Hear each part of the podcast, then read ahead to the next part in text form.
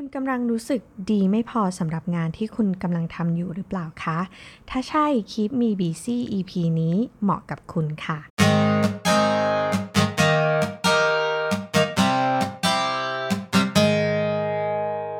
สวัสดีค่ะ ขอต้อนรับคุณผู้ฟังทุกท่านนะคะ เข้าสู่ Keep Me Busy Podcast เพราะชีวิตคือการทดลองใน EP ที่ 71 นะคะ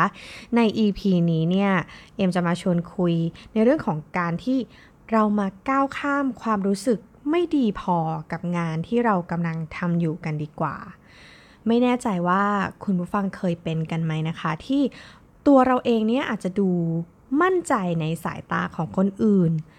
แต่ลึกๆแล้วเนี่ยเรารู้ตัวเลยว่าเราไม่เคยมั่นใจในตัวเองเลย แล้วเรานะคะก็กลัวด้วยว่าคนอื่นจะรู้ว่าเราไม่เก่ง ไม่มีความสามารถ แล้วก็จริงๆแล้วเราเป็นแค่คนที่โชคดีเท่านั้นเองนะคะ จริงๆ อาการแบบนี้นะคะ ถ้าคุณมีอาการคล้ายๆ แบบนี้เนี่ยมันอาจจะเป็นโรคทางจิตใจนะคะ เป็นอาการทางจิตใจที่ชื่อว่า imposter syndrome นั่นเองนะคะ ซึ่งก็จะเป็นอาการที่เรารู้สึกว่า self doubt หรือว่ารู้สึกว่า ตัวเองด้อยคุณภาพ รู้สึกว่าตัวเองไม่เก่ง ไม่มั่นใจในตัวเองนะคะ ซึ่งอาการเหล่านี้เนี่ยมันสามารถพัฒนาไปเป็นโรคซึมเศร้าได้ เช่นเดียวกันนะคะ ทีนี้วันนี้ก็เลยคิดว่าหลาย ๆ คนเนี่ยอาจจะ รู้สึกแบบนี้ หรือว่าเป็นในระยะเริ่มต้น หรือว่าเป็นหลาย ๆ ครั้งแล้วมันก็บั่นทอนจิตใจของตัวเราเองนะคะ เอ็มก็เลยไปอ่านเจอโชคดีมากนะคะ เจอบทความหนึ่งจาก themuse.com นะคะ ที่ชื่อว่า how to get over the feeling that you are not good enough for your job นะคะ นั่นก็คือ วิธีที่จะทำให้เราก้าวข้ามความรู้สึก ที่เรารู้สึกว่าเราดีไม่พอสำหรับงานของเรานั่นเองนะคะ ซึ่งอ่านแล้วก็รู้สึกว่าวิธีของเขาที่เขาเอามาแนะนำเนี่ยเป็นวิธีที่ทำได้ง่าย แล้วก็เป็นวิธีที่ง่ายถ้าเราเอามาปรับใช้ลองทดลองใช้กับตัวเองดูก็น่าจะเป็นประโยชน์นะคะสำหรับใครที่มีอาการแบบนี้นะคะ อย่างวิธีแรกเนี่ยเขาก็บอกว่าให้เราเนี่ยให้คำนิยามความสามารถแล้วก็ความสำเร็จของตัวเองสมัยนะคะ ต้องยอมรับว่า ความสำเร็จของแต่ละคนนั้นแตกต่างกันนะคะ นึกถึงตอนสมัยเรียนเนี่ยเพื่อนบางคนนะคะ คือจะออกมาแล้วก็บอกเราว่าทำข้อสอบไม่ได้เลยนะคะ แต่สุดท้ายนางได้เต็มแบบนี้นะคะ ในขณะที่เพื่อนอีกคนนึงบอกว่าโอ้ยทำได้สบายมากนะคะ นางก็อาจจะปริมปริมมีนนะคะ ปริมปริมคาบเส้นนะคะ เพราะฉะนั้นเนี่ยความสำเร็จของแต่ละคนเนี่ยเราให้คำนิยามไม่เหมือนกันนะคะสำหรับบางคนอาจจะรู้สึกว่าตัวเอง ฉลาดไม่พอเก่งไม่พอสำหรับงานนี้ หรือว่าเก่งไม่พอฉลาดไม่พอที่จะทำงานนี้เนี่ยให้ประสบความสำเร็จได้นะคะ หรือสำหรับหลาย ๆ คน อาจจะนิยามความสำเร็จของตัวเองเนี่ยเทียบเท่ากับการที่ ถ้าฉันจะบอกว่ามันสำเร็จอะ่ะมันคือฉันอะจะต้องรู้สึกเหมือนฉันได้เหรียญทอง ฉันได้ที่หนึ่ง ฉันคือ cream of the class นะคะ ฉันคือแบบเบอร์ต้นๆ ของบริษัทของทีม ฉันจะต้องมี perfect performance นะคะ ก็คือแบบมีผลงานที่ดีเลิศสมบูรณ์แบบนะคะ เวลาเจ้านายนะคะ หรือเพื่อนในทีมถามอะไรตอบได้เป็นอับดุลนะคะ ตอบถูกทุกครั้ง ถูกใจ ถูกทุกข้อแบบนี้นะคะ หรือว่า มีความรู้ในทุกๆเรื่องทุกๆ สิ่งทุกๆอย่าง เวลาที่เขาคุยอะไรกัน อุ้ยฉันก็รู้ฉันมีความรู้เรื่องนี้นะคะ อันเนี้ยความรู้สึกเหล่านี้เนี่ยต้องมีให้ครบถึงจะรู้สึกว่าประสบความสำเร็จ หรือว่าบางคนก็อาจจะรู้สึกว่าตัวเองประสบความสำเร็จ ถ้าตัวเองได้ทำงานนี้ แล้วก็สำเร็จได้ด้วยตัวเอง โดยไม่ไม่ต้องมีคนคอยช่วยนะคะ เพราะฉะนั้นเนี่ย ความสำเร็จของแต่ละคนนั้นไม่เหมือนกันนะคะ บางคนเนี่ยอาจจะรู้สึกว่าฉันไม่สำเร็จเลยแต่งานคุณอะคุณภาพดีมากๆแล้วนะคะ ดีสุดๆไปแล้ว เพราะฉะนั้นสิ่งหนึ่งเนี่ยที่เราต้องคอยเตือนใจตัวเอง นั่นก็คือว่าเราแทบจะไม่มีทางที่จะเพอร์เฟกได้ตลอดเวลา และถ้าความสำเร็จนะคะ มันหมายถึงความสมบูรณ์แบบ มันจะทำให้เราเนี่ยไม่มีโอกาสได้เรียนรู้ แล้วก็เติบโตจากความผิดพลาดในการทำงานของเรานะคะ บางทีเนี่ยความผิดพลาดเนี่ยมันให้อะไร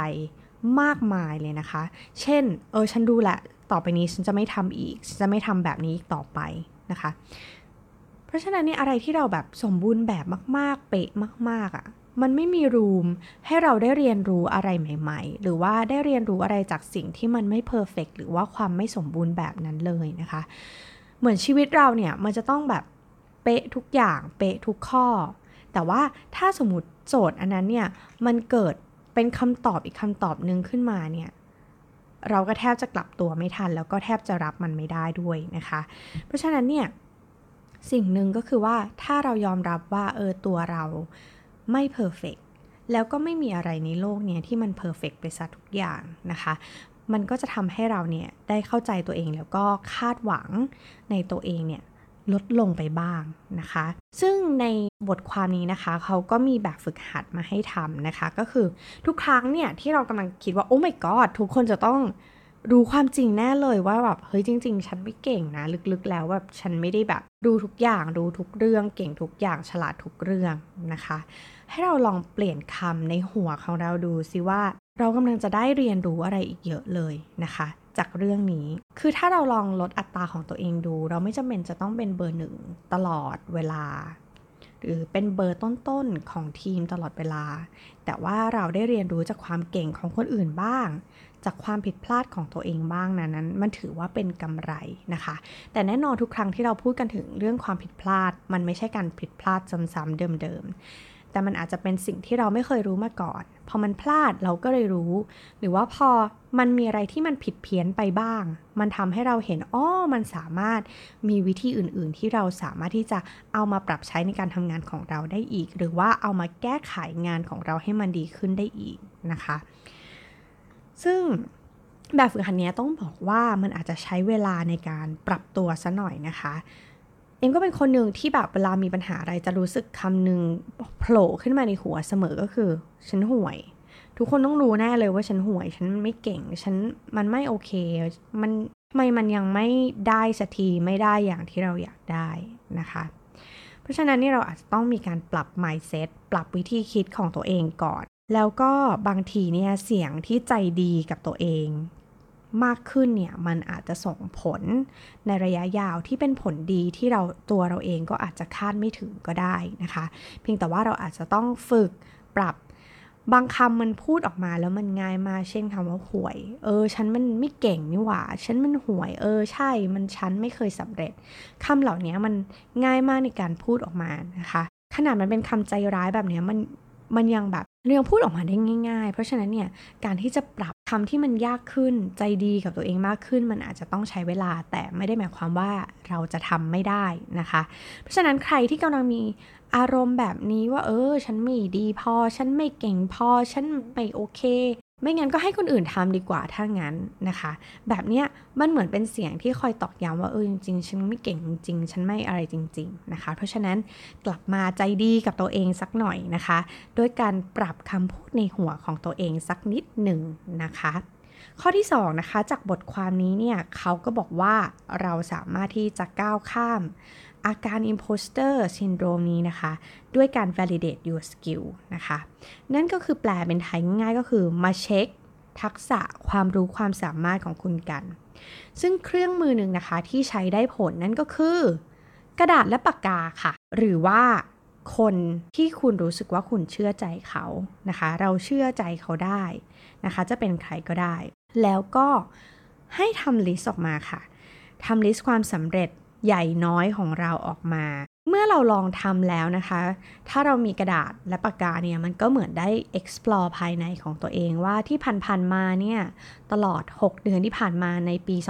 2021ฉันทำอะไรประสบความสำเร็จไปแล้วบ้าง อะไรที่เสร็จไปแล้ว และอะไรที่กำลังจะสำเร็จนะคะ แบบนี้เนี่ยมันเหมือนทำให้เราได้ walk through มาว่า เฮ้ยจริง ๆ แล้วเนี่ย จะบอกว่าฉันไม่สำเร็จ ไปซะทั้งหมดเลยก็ไม่ได้ เพราะจริง ๆ ฉันมีความสำเร็จที่ฉันทำระหว่างทางให้เห็นเรื่อยๆ เพราะฉะนั้นเราจะไปตีเหมารวมว่า เฮ้ย ฉันไม่ดีพอ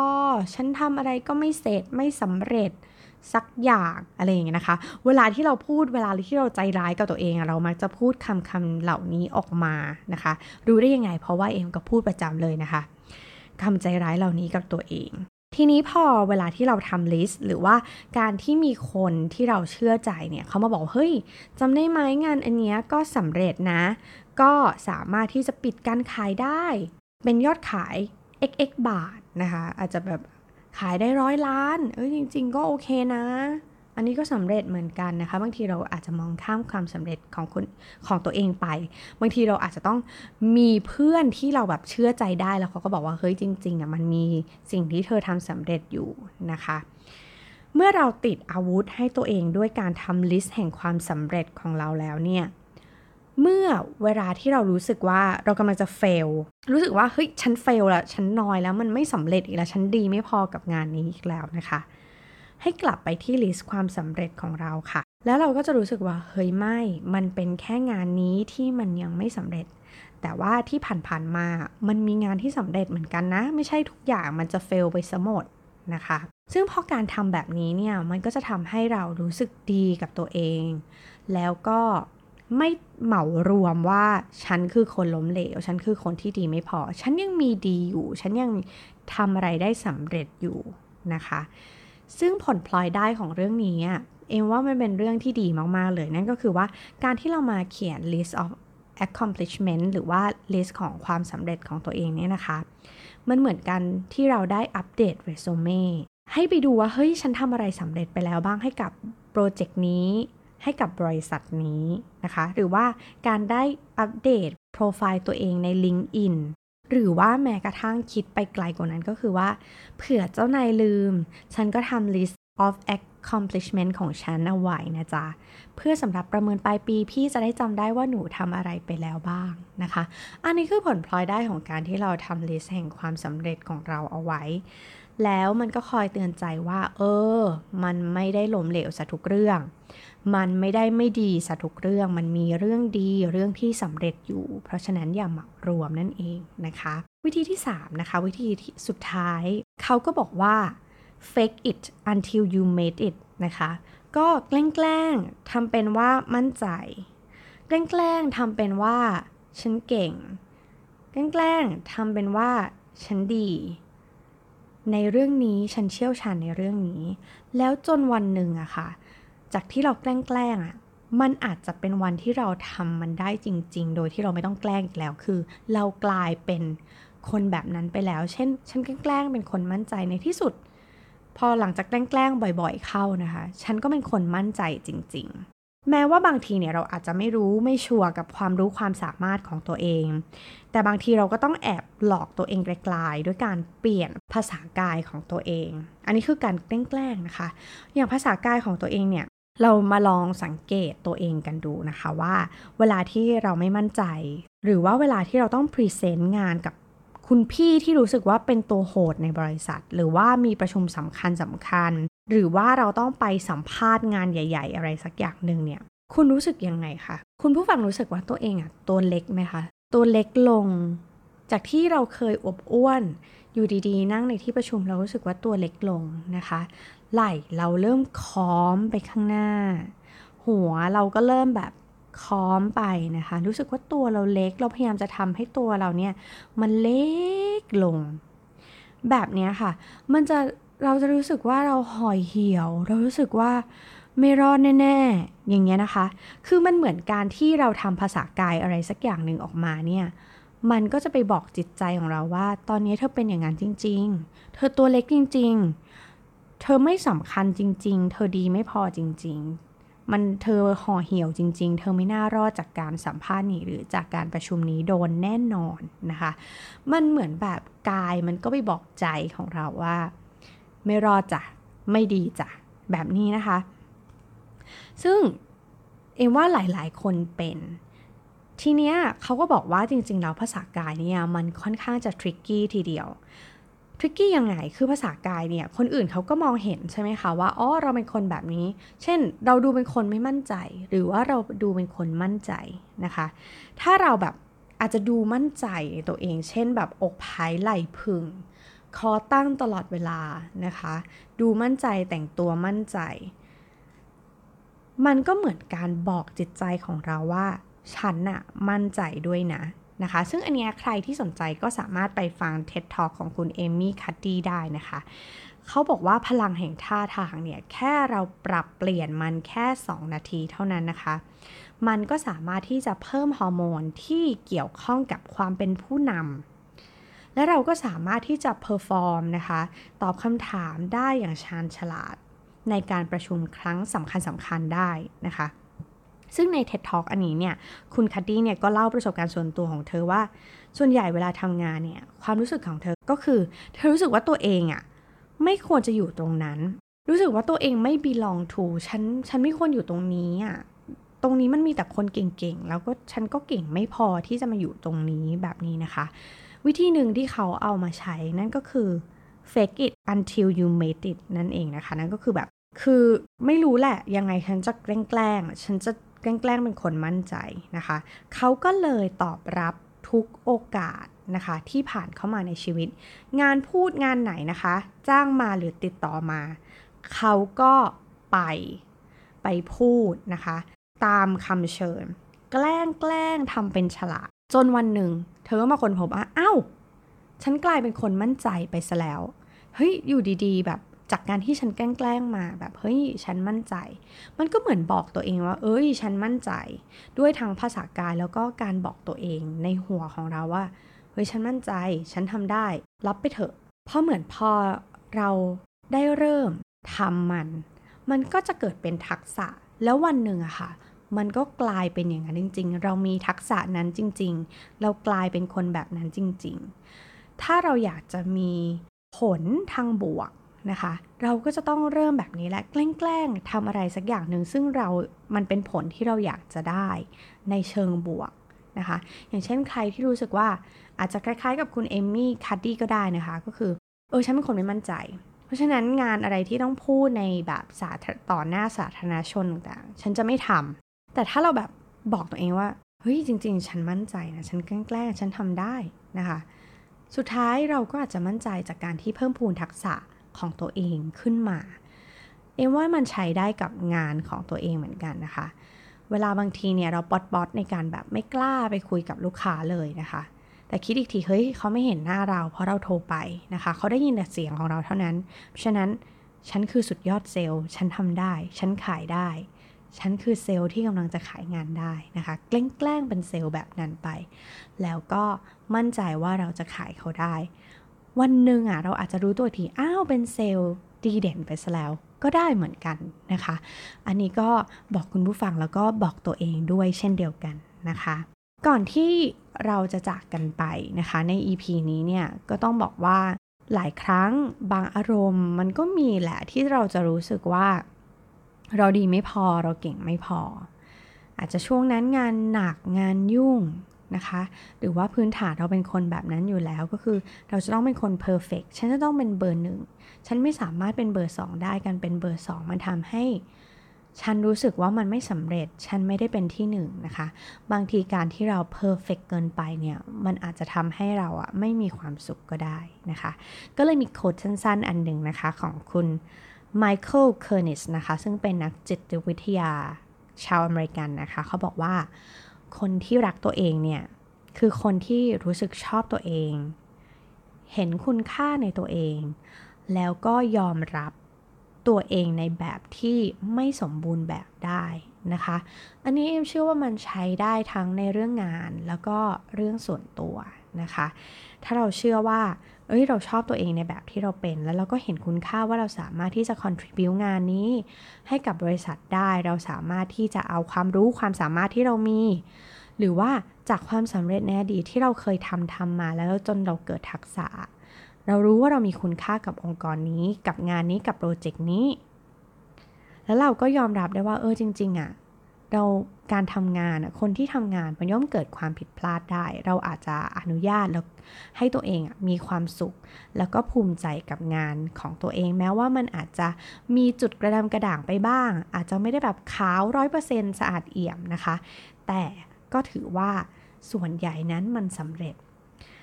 ก็หวังว่า EP นี้นะคะ จะเป็นประโยชน์กับคุณผู้ฟังในช่วงที่ช่วงนี้เราอาจจะจิตใจห่อเหี่ยวนะคะ แล้วก็มีความรู้สึกว่า งานก็หนักท้อแท้ไหนจะเรื่องอะไรต่างๆ มากระทบจิตใจนะคะ ก็หวังว่า EP นี้จะเป็นประโยชน์กับคุณผู้ฟังของ Give Me Busy นะคะ แล้วก็ถ้าใครนะคะที่มีวิธีในการจัดการอารมณ์ที่เรารู้สึกว่าดีไม่พอเนี่ย ก็สามารถมาแบ่งปันกันได้นะคะ ทั้งใน Facebook Page ของ The Infinity นะคะ หรือว่า Facebook Page ของคิมี Busy Podcast นะคะ หรือว่าไปพูดคุยกันในบล็อกดิของ The Infinity ก็ได้เช่นเดียวกันนะคะ EP นี้ลาไปแล้ว สวัสดีค่ะ